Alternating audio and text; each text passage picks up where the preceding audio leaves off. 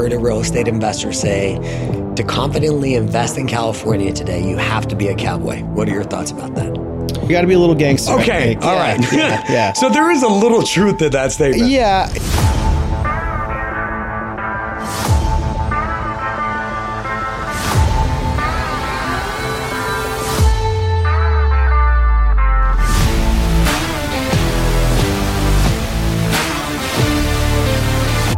Ladies and gentlemen, boys and girls, welcome to. Okay, we're not going to do that. That was just a joke. That was a little fun.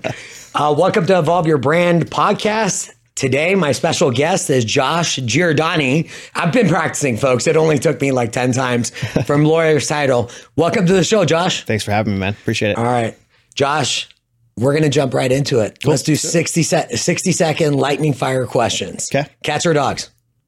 Dogs. LA or New York? Ooh, LA. Favorite car? Porsche GT3 RS. Okay. Is that what you drive? I do have a Porsche, but not Okay. a GT3 Not RS. that- yeah. not- yeah. Okay. Uh, favorite watch? Ooh, uh, Rolex Presidential Rose Gold Olive Dial. Okay. And do you have one? Uh, yes, but not that one. Okay. All right. Uh, favorite sports team? Uh, Chargers, Chargers. Even though they moved to LA. even though they moved to LA. Okay. I like. I appreciate the loyalty. Yeah. I appreciate. How long have you been a Chargers fan? I've been in San Diego all my life, so Yeah. I, I stuck with it. Okay. Yeah. Where were you born? Uh, Shadow Ridge and Vista, Awesome. Favorite uh, favorite restaurant in San Diego? Blue Ocean, Favorite beach in San Diego? Carlsbad, Carlsbad. Which one? just Tamarack, Tamarack. Yeah, yeah. Okay. It's pretty. It's pretty. Uh, yeah. That's pretty awesome. Coffee or tea? coffee. Okay. Favorite city to invest in? San Diego because I am familiar with it. Okay. That that I wouldn't have expected that from a real estate investor to say San Diego, but you got me on that one. So, Josh, let's just jump into it. Uh, what what is your story when it comes to like real estate? Where did you get started? Like, how did you end up in real estate? So I was I was 18 years old working at T-Mobile out of high school. I didn't go to college. Um, I uh, if we're gonna get real deep, my girlfriend at the time, I found out she cheated on me. Same Okay. day, I called my dad and he's like, "Hey, come move out with me. Come get your real estate license." He lived in Palm Springs at the time. Packed my shit that day, moved out to Palm Springs, got my license three months later. Um, then moved back to San Diego and then full time real estate ever since. So that evolved from being a realtor for 10 years and then now in title insurance and then obviously me investing in real estate as well. Okay, so you moved out to Palm Springs when you were 18. Mm-hmm. Got your real estate license. Was out there for a year. Uh, And where where did your first deal happen? Palm Springs. Do you remember your first deal? Yep. So, Okay, yeah. what was the best part about your first deal? uh, I got the lead from Craigslist. So this this was like back in the day when like Craigslist ads worked. Right. So my dad, uh, he's he's a broker out there. He owns a brokerage. Okay. And so he was listing REOs back in the day through banks. And so all of the leads that were, or all of his deals, I was able to market and advertise them. So I would put them on Craigslist. Right. And sure enough, uh, I've actually back then, and this was 2009, 2010, sold multiple houses through Craigslist, which now is probably unheard of. People think it's probably, I mean, I'm sure it's probably a scam now. Right. But back then, you, I sold multiple from Craigslist. So that was my first, my first sale was directly through Craigslist. That's that's freaking that's freaking hilarious that you sold your first house through Craigslist. I mean, it was one hundred thirty-five thousand dollars. I mean, back then it was Okay. like stuff was like it was in Palm Desert. Now you every everybody in our audience is going to start crying that there is actually homes available in California for 135,000. Yeah. So you you were you were an agent for 10 years. Mm-hmm. And what was what was the best part about being an agent? What what were you passionate about with regards to being an agent? So I had a unique, um, which kind of translates into where I'm at now today, is that because of those experiences with um, my dad in the foreclosure industry and all of that, I had investors who were constantly reaching out to me to try to purchase any of the properties that were coming on the market that we had. So I started to learn what investors were looking at for deals back then. Okay. So I never really enjoyed the traditional real estate side, selling to friends and family. Also, I was in my early 20s when I was selling houses. So, like, people trusting me to buy a house, their biggest decision when I'm like 21 years old. Right. I, I was insecure about that. So I just tended to work with investors because it was more of a business transaction. And it was, hey, if the numbers make sense, they'll move forward. And if they didn't, we'll just have to go and find the next deal. So Okay. yeah. You want to hear? I, I'm curious on what you what you have to say about this. I heard a real estate investor say, to confidently invest in California today, you have to be a cowboy. What are your thoughts about that? Uh, I mean, obviously, with the way that the rental laws are, I'm assuming that's probably what they're talking about. Um, and if it's not that, then the competition is obviously very high, and you have to know what you're doing and have good relationships and have um, a really good reputation on closing on deals. So that could be why they're saying that. Kind of the two twofold. Either- Okay. Yeah. Do you think you have to be a cowboy to be a real estate Got to investor? be a little gangster. You got to be a little gangster. Okay, all Yeah, right. Yeah. yeah. So there is a little truth to that statement. Yeah, it, and not like in in a sense of like it has to be you're you're being difficult or shady. It's just like you're you're dealing with multiple offers in most cases, Right. And it's and it's a little different than traditional real estate. Whereas like there's still multiple offers with traditional, but with investors, it's like you have to. We're all running the same numbers, so it's like who's going to take the the tighter margin of the two or get creative with terms or not have inspections or just have some serious cojones to like move forward with, you know, giving your deposit up and just walking into it with zero inspections and closing on it. It- it- it's it's interesting that you're in the investor side of things because like uh let's just talk about the media what's your opinion of how real estate in san diego we'll just talk about this market how do you think real estate is portrayed in the media you think it's accurate what would you wh- what is what's your input about that The media is always delayed by two months, I think. Um, I actually stopped. I used to watch the news every morning and then I watched uh, like Squawk Box.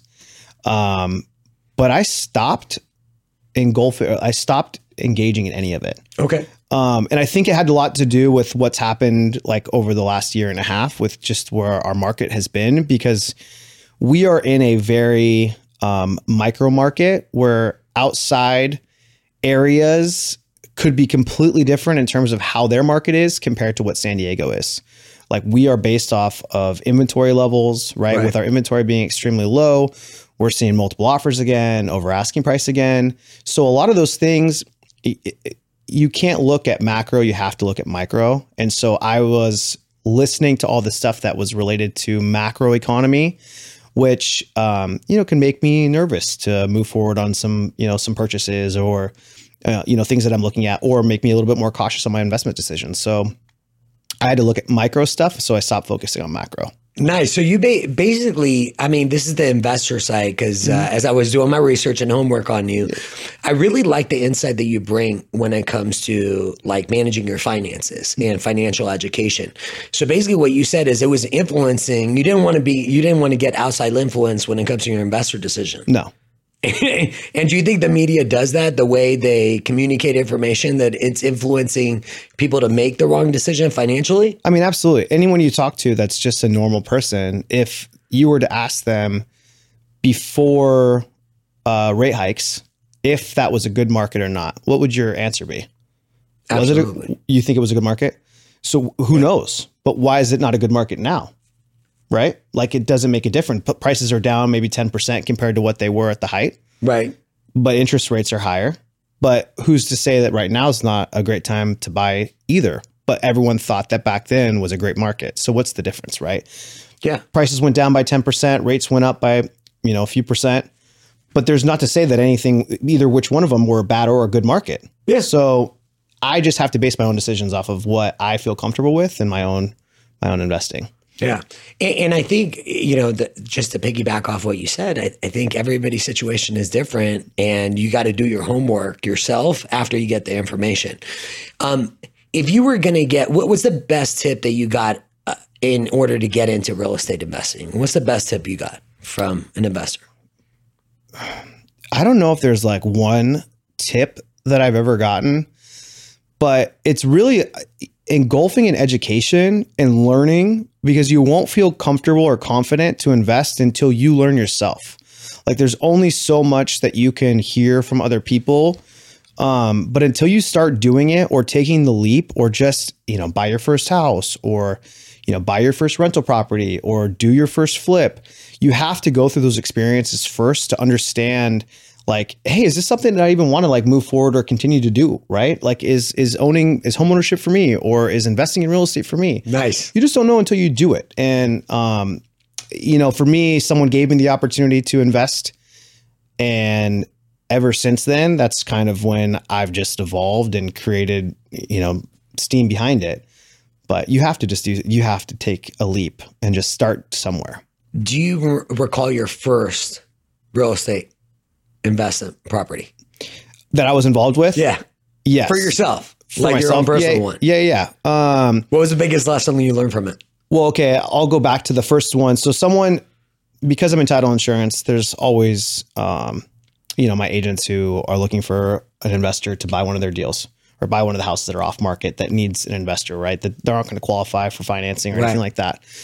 So, um, one of my agents had reached out to me and they asked me, and I, um, my partner now, who I do all my flips with, I brought him involved, and he's like, "Well, why don't you um, go in on this with me?" And I'm like, "Well, what does that look like?" Like, no one's ever asked me to do that with. Oh, no one's ever asked me. So When was this, Josh? this was, I think, three and a half years ago now. Okay, so three and a half years ago was your first investment property. Mm-hmm. Yeah.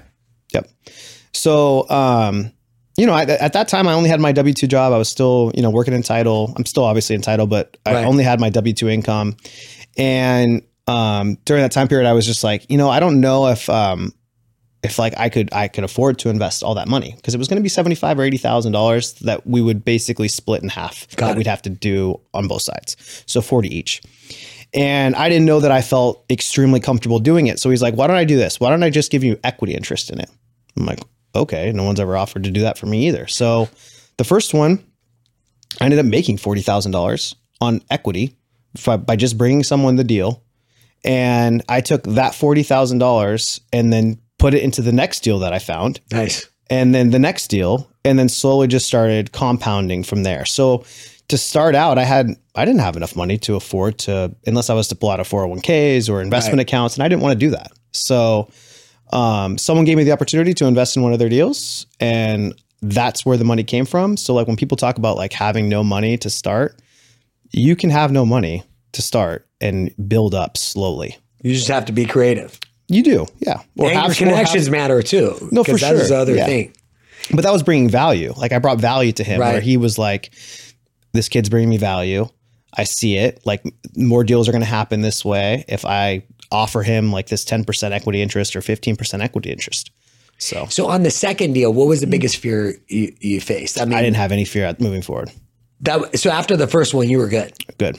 Okay, what was the fear about the first one? Was coming up with the forty thousand? There was, yeah, the initial, it was just, it was just different for me to wrap my head around. Um, yeah, it was just different for me to wrap my head around. I mean, that would have been, that was a significant amount of money that I would have, you know, back then that I would have had to put down. Right. So it was scary for me. Um, and not knowing anything, you know, on how that process was. I knew how to find deals for investors when I was an agent and how to run numbers and all of that. But, you know, using your own money, it's a different story because w- with my W 2 income four years ago, that it would have taken, it was a, you know, my savings, it would have been, you know, pretty much majority of it back then. Right. So, yeah. Well, there, there, there's going back to that thing. You got to be a cowboy, and when you find the right deal, um, is there is there a, a lesson that you would share with someone that owns a primary residence in San Diego?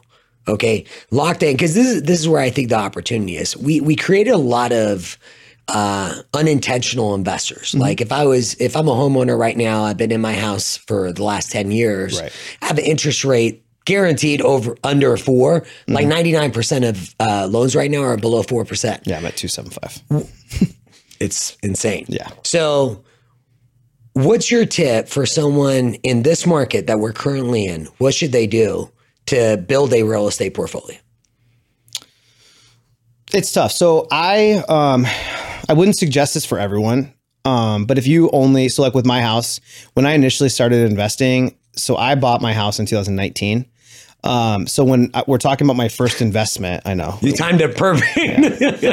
you you did that on purpose, right? I, I don't know. no. Um, So when we're talking about like my first initial investment that I did with the equity interest, with my primary residence, I actually bought a fixer. Um, and I didn't owe very much on the house. My interest rate was really low. And so once I started evolving with my investment portfolio, with my flips and things like that, I was like, you know what? Maybe I'm gonna go get a HELOC on my house. Okay. So I went and got a HELOC. At the time, like credit unions were doing like an introductory, like 0% interest for the first 12 months. Dude, I got like 200, money right there. 250 grand on my HELOC. Nice. So I was able to max it out at a credit union, 0% interest. And this is very risky. I would not say to do this in today's market Right. but I used that HELOC to start buying more real estate.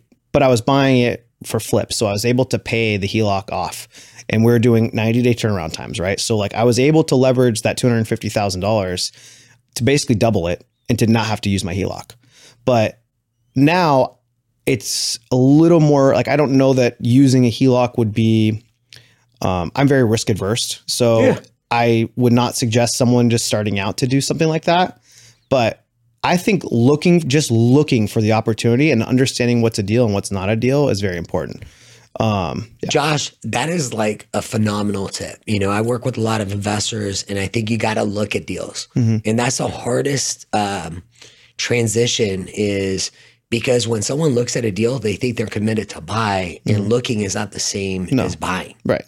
So I think it, it's so awesome that you bring that up because I think that's the hardest part. Like, how do you help people realize, like, as long as you trade your time for money, you're never going to get ahead. So, like, what's your passion when it comes to, uh, you know, educating people on finances? Because you are putting content out there. So, where does that passion come from?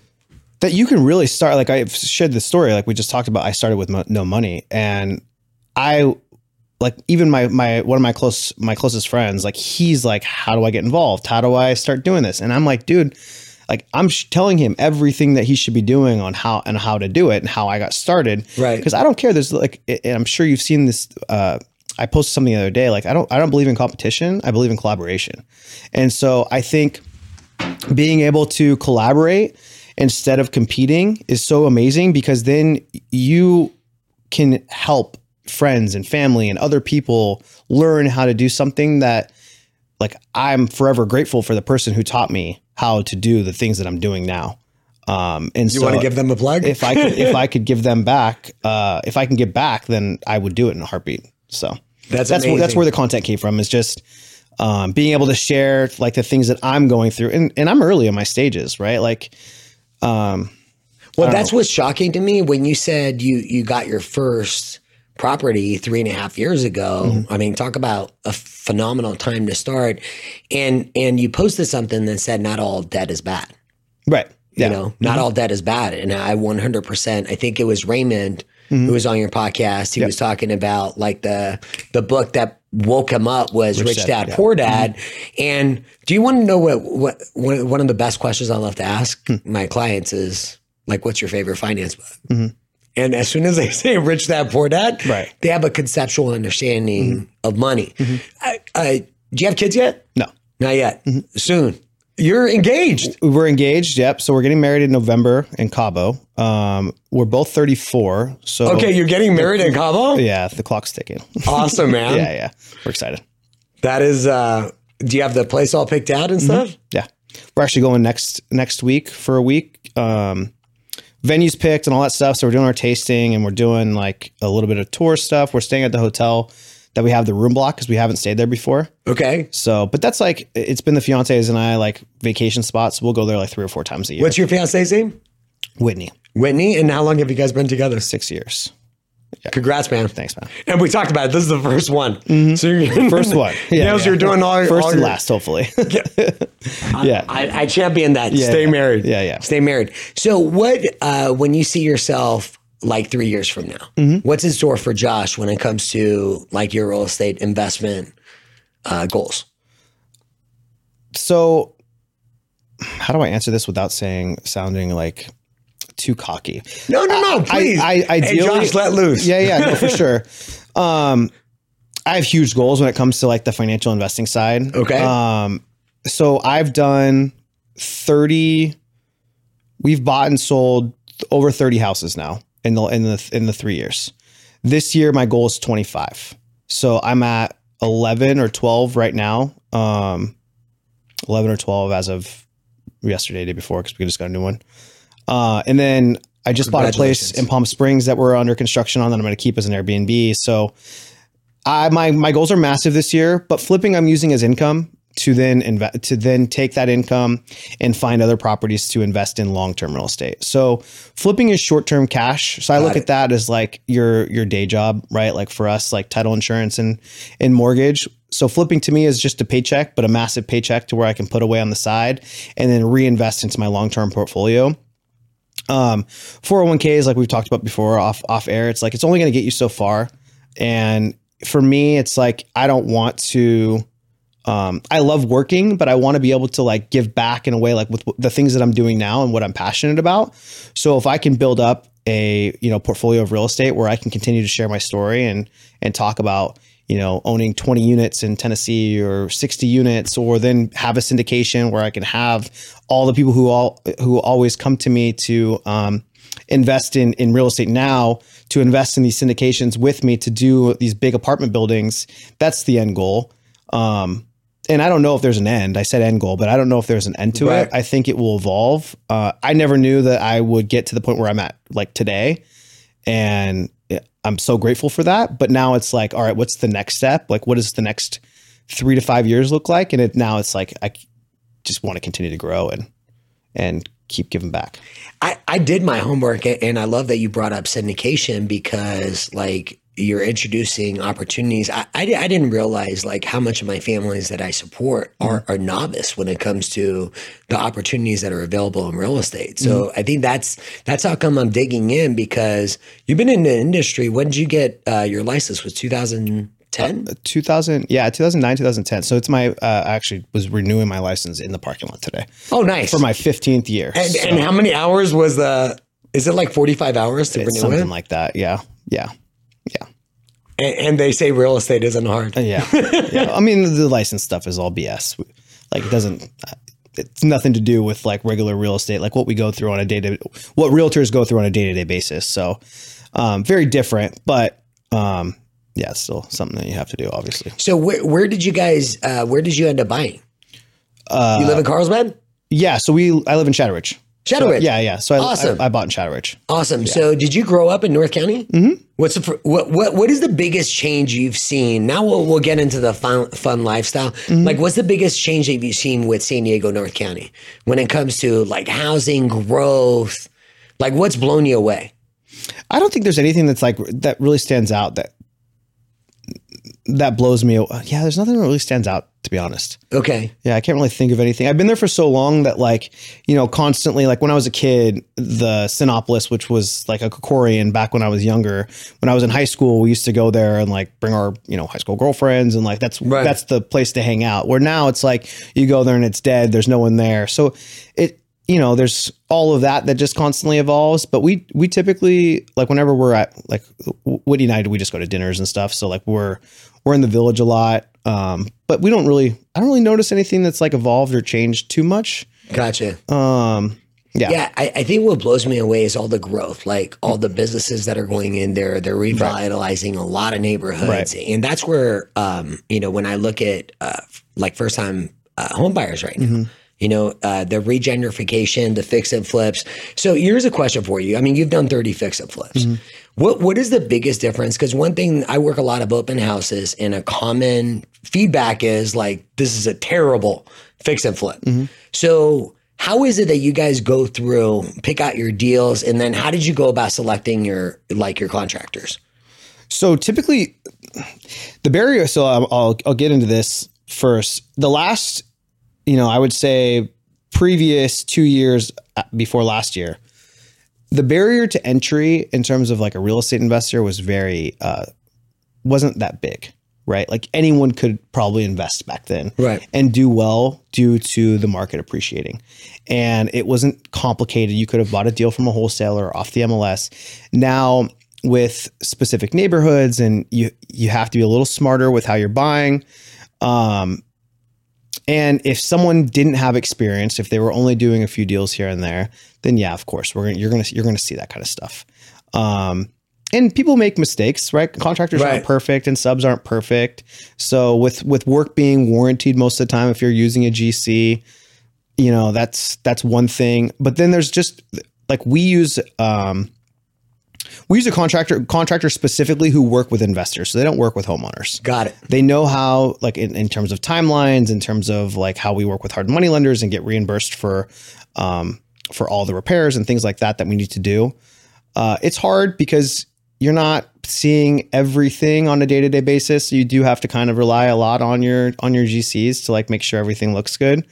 But i mean we've definitely had times where where we've sent them back and, and had them fix a few things that, that came up in the inspection reports or like you know if a, something came up like after the fact and you get a call you have to kind of Right. you want to make sure that your work is is warranted So, so that's basically. I mean, the solution is like if uh, someone was interested in a fix and flip, first time, uh, first time home buyer, Mm-hmm. family, just what what should they expect when it comes to what what should they look at when it comes to making sure that the work was done, and how should they communicate if they run into a problem? Yeah, I mean, I obviously getting a simple home inspection is important, right? Right. And a lot of that stuff will come up on that. Um, that that would be my suggestion. And then if yeah, ask the listing agent if if the work is is going to be warranted with the contractor, or if that was going to be possible after the fact. Like, hey, if something comes up, like, is there a way that I can call you and see Beautiful. if if um if they'll come back out and fix little things here and there. But obviously, if they nitpick, no one's going to do it. But if it's like a big, you know, a big item that comes up, like my house, for example, when I when I remodeled my house, when they installed my um my sink, it started separating from the gap of the quartz to where the where the sink was, and it was a, like one of those big farmhouse sinks, so it was heavy. So I, I get it, but I just called my guy to come back out, and I was like, "Hey, this should be under warranty. Like that's a big deal. Like if it's separating from the quartz and not sealed properly, that's not normal." Right, that's not Right. normal wear and tear. It's not like I'm standing on the the the sink to make it go against the quartz. So Right. yeah, Um, yeah, it, it's it's these tips right here. When I get you know when we have real estate professionals on, it's like people walk into homes and they think everything is going to be perfect, and that's just not Mm-hmm. No. that, that's not real property. It's like you got to set the right expectations with people, and there's resolution. So I think when you look at uh, reputable companies, there's a lot of reputable fix and flip companies. So Mm-hmm. For sure. I think fix and flips just get a reputation. It's like, dude, not every fix and flip is. Is is done great, and there are going to be problems that happen. Every house- it's just real estate. yeah, and it's not their fault, right? Like a lot of all. times, it's the con- you know the contractor they used a sub that maybe didn't do the work correctly. There's a lot of factors that can happen. So Right. Yeah. What's what's one of your favorite up and coming uh, like cities or neighborhoods that I like West of Five and Oceanside. okay? Yeah, What, what do Uh, you like about it? I just feel like it's one of those areas that is going to become with all the restaurant and the kind of the scene down there. I think it's just going to become something bigger. Right. as as it continues. It's always been one of those things like growing up in North County, it's always been one of those areas um that like when I was younger and, and in high school and stuff, when we'd go to when we go to the beach, I would stay away from Oceanside. It was maybe a little ghetto back then. Right. And now with all the hotels and like um Mission Pacific that's upstairs with the restaurants and stuff, I, I just I can see it just continue. It's already blowing up, but I can continue to see that progression. Um, and then eventually probably get more expensive than even even like Carlsbad in, in some instances. Okay. Uh, it's it's funny that you say that. I'm a huge fan of Oceanside. Mm-hmm. Huge. Like the growth has been. There's a couple of condos I saw when when they got listed at 1.8, Mm-hmm. 2.4. I'm like in Oceanside, and that was mm-hmm. two to three years ago. Right. So how come you made the statement that you think Oceanside is going to be potentially more, you know, more expensive than than Carlsbad? What is it about Oceanside that stands out to you that would be a great place to buy in? I think there's just more growth opportunity. There's with Carlsbad, it's already pretty much built out. I mean, Right. there's there's not a lot of land development left that you that they, that people can do. I think in Oceanside, there's a lot of a lot of spaces that you still can. Um, some of the old mom and pop like auto shops that probably you know that that may change eventually because those spaces could get bought out by developers to build Yeah. something like hotels or like restaurants or you know, just more entertaining e- entertainment. Um, so that's where I see it because there's just not in Carlsbad. You already have like like I don't know how much more growth you can do in that area, Right. but So expansion wise, Oceanside has a lot more, a lot of potential, and I, it's like one of the most affordable coastal cities in the country. For sure. It's it's a great place to look at. yeah. Um. Shoot, No, it's all good. it will be good for a water break. All right, let's get let's uh jump into branding. Cool. So, Josh, we were talking before uh, uh, before we started the podcast. We were talking about where you started your branding exper- uh, adventure, and uh, you said Raymond stood out. So, how did you uh, start to create content, get passionate about social media? Where did that passion come from, and then where do you see uh, branding going in our space in real estate? So the my creative started when I I'll just we'll go back to what we talked about in the hallway before we started. Sweet. So I was going through my um, my weight loss journey. I was getting into fitness, and this was like 2016, 2017, and I decided to go on like a six month um, diet cut. And so I hired Raymond, uh, online coach, who I did a podcast with, and um, you know he got me into probably the best shape of my life. But during that time period, him and I became super close friends, and he had a YouTube channel and a big Instagram following, and so I started posting my journey on Instagram back then, and then I started creating YouTube content uh, related around fitness back then as well. And he was pushing me to do it. He's like, you, you need to be sharing this. You need to be sharing your outlet. Like I'll tag you in all my stuff. And so I got to a point where I, I created this Instagram. I think I had like 45,000 followers back then. And Organically, yeah, mhm, and this is back in 2016. 16, 17. Holy smokes, man! Yeah. And then uh so after my like cutting phase that I did, fitness has always been a passion. I love like working out and doing that, but it wasn't my career. Back then I was like just getting started in title.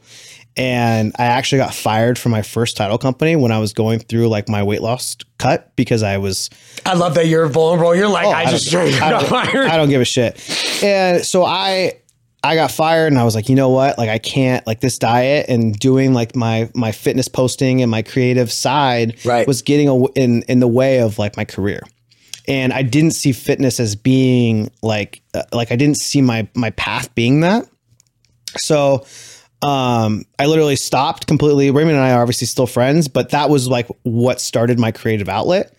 Um, and then in November last year, at some point, um, you know, I started just seeing more and more content, and I was doing my investing stuff, and I was like, you know what, like maybe I'm going to make some con- more content related to title insurance, and maybe I want to make some content related to like. Um, you know, motivational type stuff and real estate investing. And once I started doing it, like the older videos are absolutely awful. But then as I evolved and I started creating more and more, and then uh, people started talking to me about it, and like like this, where people are inviting me on their podcasts and things like that, where it's just open con- conversation, and you get to meet people that you didn't meet before, right. and it was connected all through social media, which is a powerful thing. Um, but that's the initial stem of my content creativeness was back in 2017, which now is is what I love doing and what I already do, so I can relate it to kind of all of that. So So, so with your branding strategy, I mean, it, it, it's funny that you left an account that had forty five thousand and I just deleted it. I, I, you deleted it. Mm-hmm. Good, good for you. It's, uh, I mean, back in the day, it was a lot easier to get organic, you know, following. Back then it was just pictures, right? Yeah. It wasn't like it wasn't video, it wasn't um yeah, it was just pictures. And obviously I had Raymond's help. He had like I don't know, I think he has like 150 something Nice. thousand. I, I, I, I started following him Yeah. after I saw the podcast. I'm Yeah. like, okay, this Yeah. guy, Yeah. he's a little different. It's a big following. And then on, on YouTube, I think it's around the same, like 100 and something thousand subscribers. And then I was around people who also that he was with that had a big following. So um, I think it was, if I was by myself doing it, it would have been a different story. I don't think Okay. I would have gotten to that point. Um, and it may have not have been 40, maybe it was like 30 something. It was still a lot for a very short period of time. Uh, but it just wasn't my passion. Like I still, like, you know, like like to go out and have some beers and oh, like yeah. you know eat food, but like I'm still into fitness. I still go to the gym every day, but like I didn't want to feel like I had to like be you know shredded or have a six pack all the time. It just wasn't healthy. Yeah, that wasn't your passion. And we were talking about like how important it is, especially like real estate is demanding. Like there's mm-hmm. no there's no on and off button. Mm-hmm. Like you're never turning off. It's mm-hmm. always on. Um like what is your goal with your brand as you go forward, you know, over the next couple of years? You're in title insurance and and, and it's different because most agents right now, I would say some of the best entrepreneurs in my opinion are in real estate. What are your thoughts about that? I, I 100% agree. Like we talked about, I think you know real estate is one of the biggest, uh, not tax loopholes, but you you have the biggest tax advantages with owning real estate, Right. whether it's investing or primary residence. Um, and that's why all the majority of very wealthy people get involved in real estate somehow, some shape or form. Um, my goals in regards to like my branding, it's constantly had to evolve. Like what we've been talking about a little bit. I'm I'm limited to the things that uh, I've been uh, initially able, like initially was talking about, to where I'm unable to talk about those things due to title insurance. Um, so it's just had to evolve a little bit more, which has been challenging. Um, but I but I've just you know taken the punches and kind of just maneuvered to how I had to maneuver. And uh, for me now, it's like I, I'm just going to continue to put out content. My strategy related to um, my my content is entrepreneurs in general. Okay. Um, and since I can't necessarily talk about my real estate investing stuff anymore, I've just switched my podcast to all all entrepreneurs in general. And um, now I'm focused on not doing uh, just like short shorts that I was just talking directly to the camera, but instead a collaborative short where it's like my podcast that I'm doing. So right now I'm doing four episodes a month. Um, that can typically translate into like 20 short form clips. So my four episodes can then create 20 short form posts per month. So as long as I can continue to moving that forward, that's that's the goal. Are you uh, leveraging AI right now? Uh, so my editors do. Okay. Yeah. So I don't. The only thing that I use it for is I'll use it for captions sometimes. Okay. Um, and then uh, titles. But now they have AI. I just uh, the episode that I just did last week. He's a um, a social media guy, and he talks about how they have AI now for videos, to where you can literally upload the videos and it will spit out all of the um, bullet points of the conversation. Yeah. So you know which timestamp it is to recreate a short based on that specific timestamp, so you don't have to rewatch the whole clip again. So pretty some insane stuff that comes around with AI. Bro, isn't it insane what they're coming out with? So the reason why I bring up brand is uh, I, we, you and I have never met before, but we've talked a few times for the past Mm-hmm. couple of years, and it's like some of the richest connections. You Mm-hmm. talked about this. Some of the richest connections I've I've built Mm-hmm. have been meeting people through so, social media. And you said you're a huge connector. Mm-hmm. Like, how come you're passionate about the connector aspect of entrepreneurs? Like, what do you what impact do you want to make? in your community? so I connect with entrepreneurs because that's who I am, right? That's how I think. And I think entrepreneurs think differently. Um, you talk to any entrepreneur and they're thinking past five years, 10 years, they're thinking bigger, like what's next? How can I do this? How can I do that? And that's what I align with. So meeting people and, and sometimes when, when they talk about like your circles, right? And like your network is your circle meeting people through social media actually recently has been great because it's been meeting with different entrepreneurs in the way that they think and then doing these interviews like this where you get to talk to people do you golf I do. so Not good. no it's okay. but golfing with clients right you're on the golf course for Yep. five hours right maybe have some beers hang out those are like some of the best connections that i used to have but now with these podcasts, when I'm bringing on entrepreneurs, it's almost like a different con- connection that you have.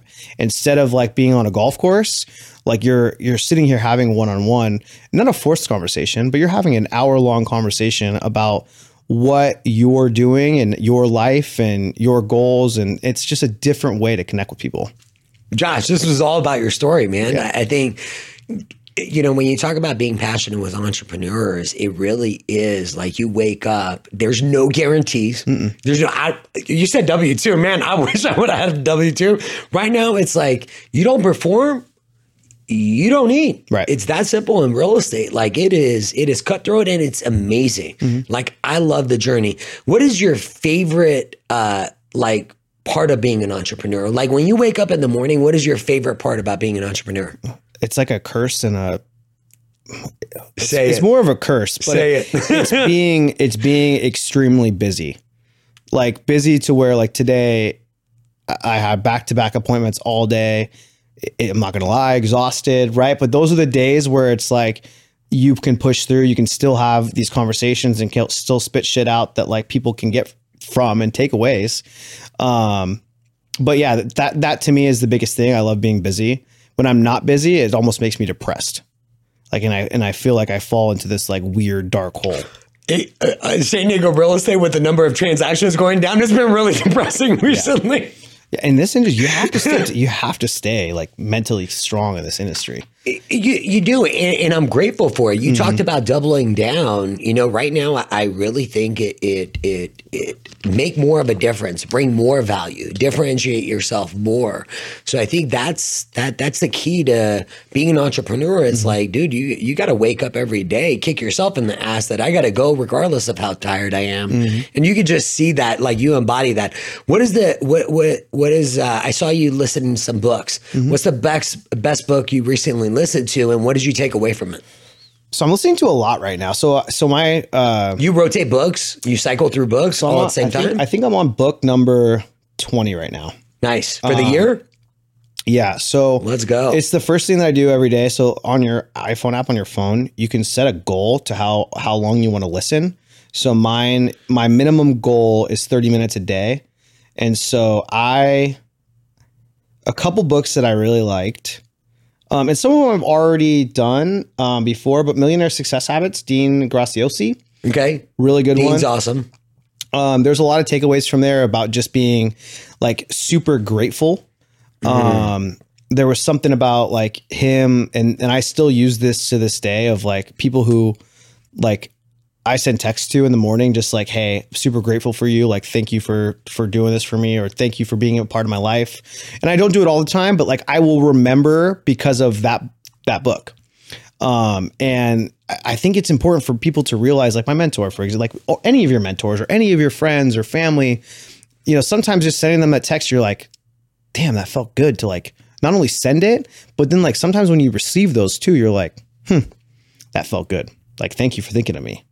So Where where can our audience find you? Like, uh, what are your handles? Go ahead and give yourself a plug. Yeah, yeah. And all the agents out there, I will share this. I'll give you. I'll, I'll hype you up myself. Thanks, man. Like, I am genuinely all about people that bring value. You know, because I I think the goal is like, how do I differentiate myself, bring you value? Right. So for me, it's like when I meet agents that are looking for an entrepreneur, that's an investor that has experience, that's a connector looking to educate people on finances, I'm absolutely going to be connecting them with you. So where can our audience find you? And then for investor tips, hey, by all means, you can. You, they, they can reach out to you there. You can't Yeah. give investor tips, but uh, Yeah, where yeah. they get, where can they find you? main thing is just Instagram, uh, Josh underscore Giordani, G I O R D A N I. And then um, I obviously my podcast as well, modern um, modern mindset. So I kind of do something very similar to you in terms of inter- interviewing entrepreneurs in the space.